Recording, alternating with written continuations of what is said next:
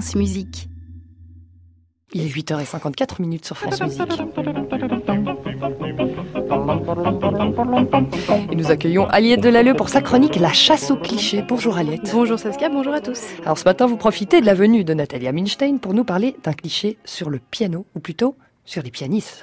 Et pour être plus précise encore sur une partie de leur corps, parce qu'on entend souvent cette expression avoir des mains de pianiste. Alors ça veut dire quoi? Souvent c'est pour décrire des doigts longs et fins et une large paume, un cliché qui laisserait entendre que les gens dotés de petites mains ne pourraient pas ou ne devraient pas jouer du piano. Alors bon déjà pour commencer, qu'est-ce qu'on appelle des petites mains? En piano, pour déterminer cette taille, on écarte les doigts sur le clavier et on voit combien de touches séparent le pouce de l'auriculaire. Alors toutes les morphologies sont différentes, certains pianistes possèdent un écart plus grand entre l'index et l'auriculaire, d'autres ont un pouce très petit, certains une paume fine mais de longs doigts. Une chose est sûre, si vous n'arrivez pas à faire une octave sans vous écarteler les doigts, vous faites partie de la communauté des petites mains. Et il faudrait dans ce cas peut-être songer à se mettre au clavecin ou à la flûte à bec. Quel est votre écart, vous, Natalia Minstein euh, ça doit être Do, Fa, à peu près. C'est bien, c'est des grandes mains Oui, oui, c'est des grandes mains.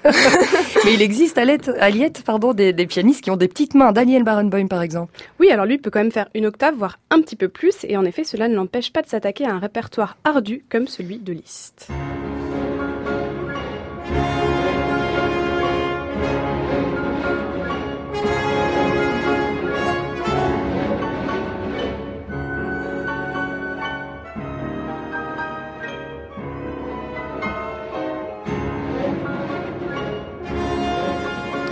Alors si j'ai choisi le concerto pour piano numéro 2 de Liszt, c'est que cette œuvre a été composée par un homme aux mains de géants.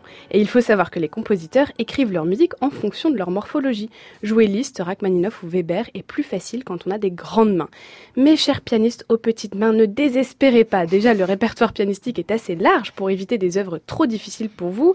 Ensuite, les grandes mains ou les doigts un peu larges peuvent gêner le jeu du pianiste sur certaines pièces par manque de précision. Et enfin, il existe des astuces pour interpréter les œuvres composées avec des écarts de notes très importants. Par exemple, un accord difficile à plaquer peut être arpégé, c'est-à-dire que le pianiste décompose les notes rapidement au lieu d'appuyer sur toutes les touches en même temps. Le musicien peut aussi supprimer une note ou la jouer au milieu de l'accord. Bref, si le pianiste est bon, le public n'y verra que du feu. Il faut surtout garder une idée en tête, les mains sont précieuses et fragiles, rien ne sert de forcer sur les doigts ou sur une posture pour jouer telle œuvre, mieux vaut s'adapter et parfois laisser de côté certains morceaux, comme cette étude numéro 5 de Scriabine jouée par un pianiste doté de très grandes mains, Vladimir Horowitz.